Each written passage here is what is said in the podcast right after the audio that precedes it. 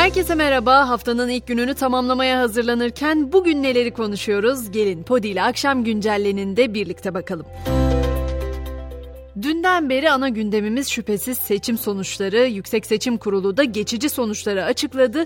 Başkan Ahmet Yener, Cumhurbaşkanlığı seçiminin ikinci tura kaldığını duyurdu. Kılıçdaroğlu ile Erdoğan 28 Mayıs'ta ikinci turda yarışacak. Cumhurbaşkanı seçiminin kilit ismi ise Ata İttifakı'nın adayı Sinan Oğan oldu. Destekleyecekleri adayı açıklamayan Oğan, terörle arasına mesafe koymayan bize gelmesin dedi. Öte yandan bu seçimde bazı ilkler ve sürprizler de yaşandı. Hemen biraz da onlardan söz edelim istiyorum. Mesela Nevşehir ve Giresun'da ilk kez kadın milletvekili seçildi. CHP Rize'de 43, Erzincan'da 8, Diyarbakır'da da 21 yıl sonra milletvekili çıkardı. Deprem bölgesinde kazanansa Cumhur İttifakı oldu. Cumhurbaşkanı Erdoğan Kahramanmaraş'ta oyların %71'ini alırken Kılıçdaroğlu Hatay, Adana ve Diyarbakır'da Erdoğan'ın önüne geçti. Hemen yine resmi olmayan sonuçlara göre meclis dağılımına da bakalım. Cumhur İttifakı meclise 321, Millet İttifakı 213, Emek ve Özgürlük İttifakı da 66 milletvekili gönderdi. Meclis Genel Kurulu seçim sonuçlarının açıklanmasını takip eden 3. günde saat 14'te çağrısız olarak toplanacak. İlk birleşimde milletvekillerinin and içme törenleri yapılacak.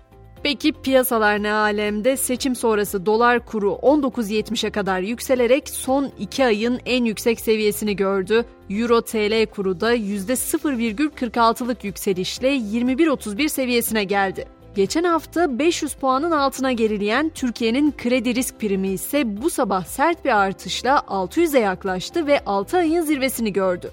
Altının gram fiyatına baktığımızda ise haftaya yükselişle başladığını ve ardından 1275 lira seviyesinde işlem gördüğünü görüyoruz. Aynı dakikalarda çeyrek altın ise 2090 liradan satılıyor. Hazine ve Maliye Bakanlığı ise Nisan ayına ilişkin bütçe sonuçlarını açıkladı. Bütçe Nisan'da 132,5 milyar lira, Ocak-Nisan döneminde ise 382,5 milyar lira açık verdi.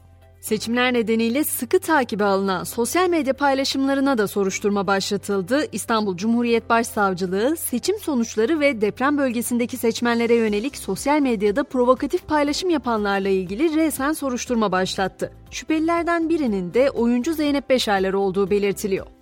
Bu arada Türkiye'nin 14 Mayıs Cumhurbaşkanlığı ve milletvekilliği seçimi dünya basınında da yakından takip edildi. Erdoğan ve Kılıçdaroğlu'nun kıyasıya yarıştığını yazan dış basın, Cumhurbaşkanlığı seçiminin ikinci tura kalması durumuna da vurgu yaptı.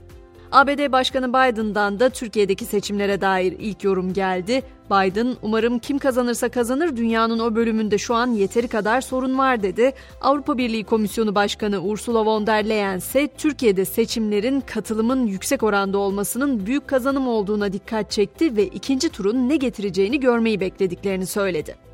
Sadece bizde değil, Tayland'da da halk genel seçimler için sandık başındaydı. Oyların %75'i sayılan ülkede iki muhalefet partisinin 113'er milletvekili çıkararak koalisyon hükümeti kurması bekleniyor.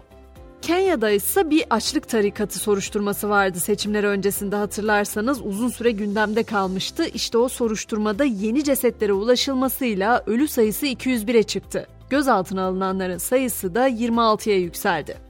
Bilim dünyasına geçtiğimizde ise fareler üzerinde yapılan yeni bir çalışma konuşuluyor. O çalışmaya göre mentol solumak Alzheimer hastaları için yararlı olabilir.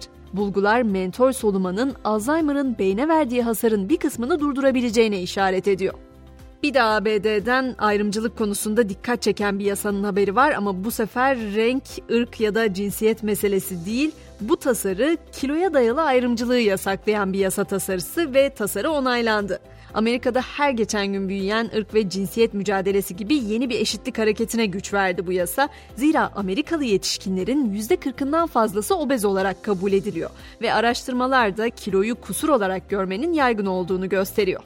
Son durağımızsa uzay olacak. Uzayda bugüne kadar görülen en büyük patlamanın meydana geldiği tespit edildi. Bilim insanları patlamanın tam olarak nerede ve neden meydana geldiğini henüz bilmediklerini söylüyor.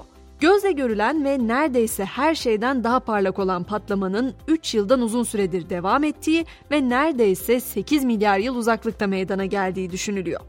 Hemen spor notumu da ekleyeyim. Efeler Ligi'nde şampiyon bugün belli oluyor. Halkbank ile Ziraat Bank Kart playoff final serisinin 5. ve son maçında saat 19'da karşı karşıya gelecek. Seride 2-2 eşitlik olduğunu da hatırlatayım.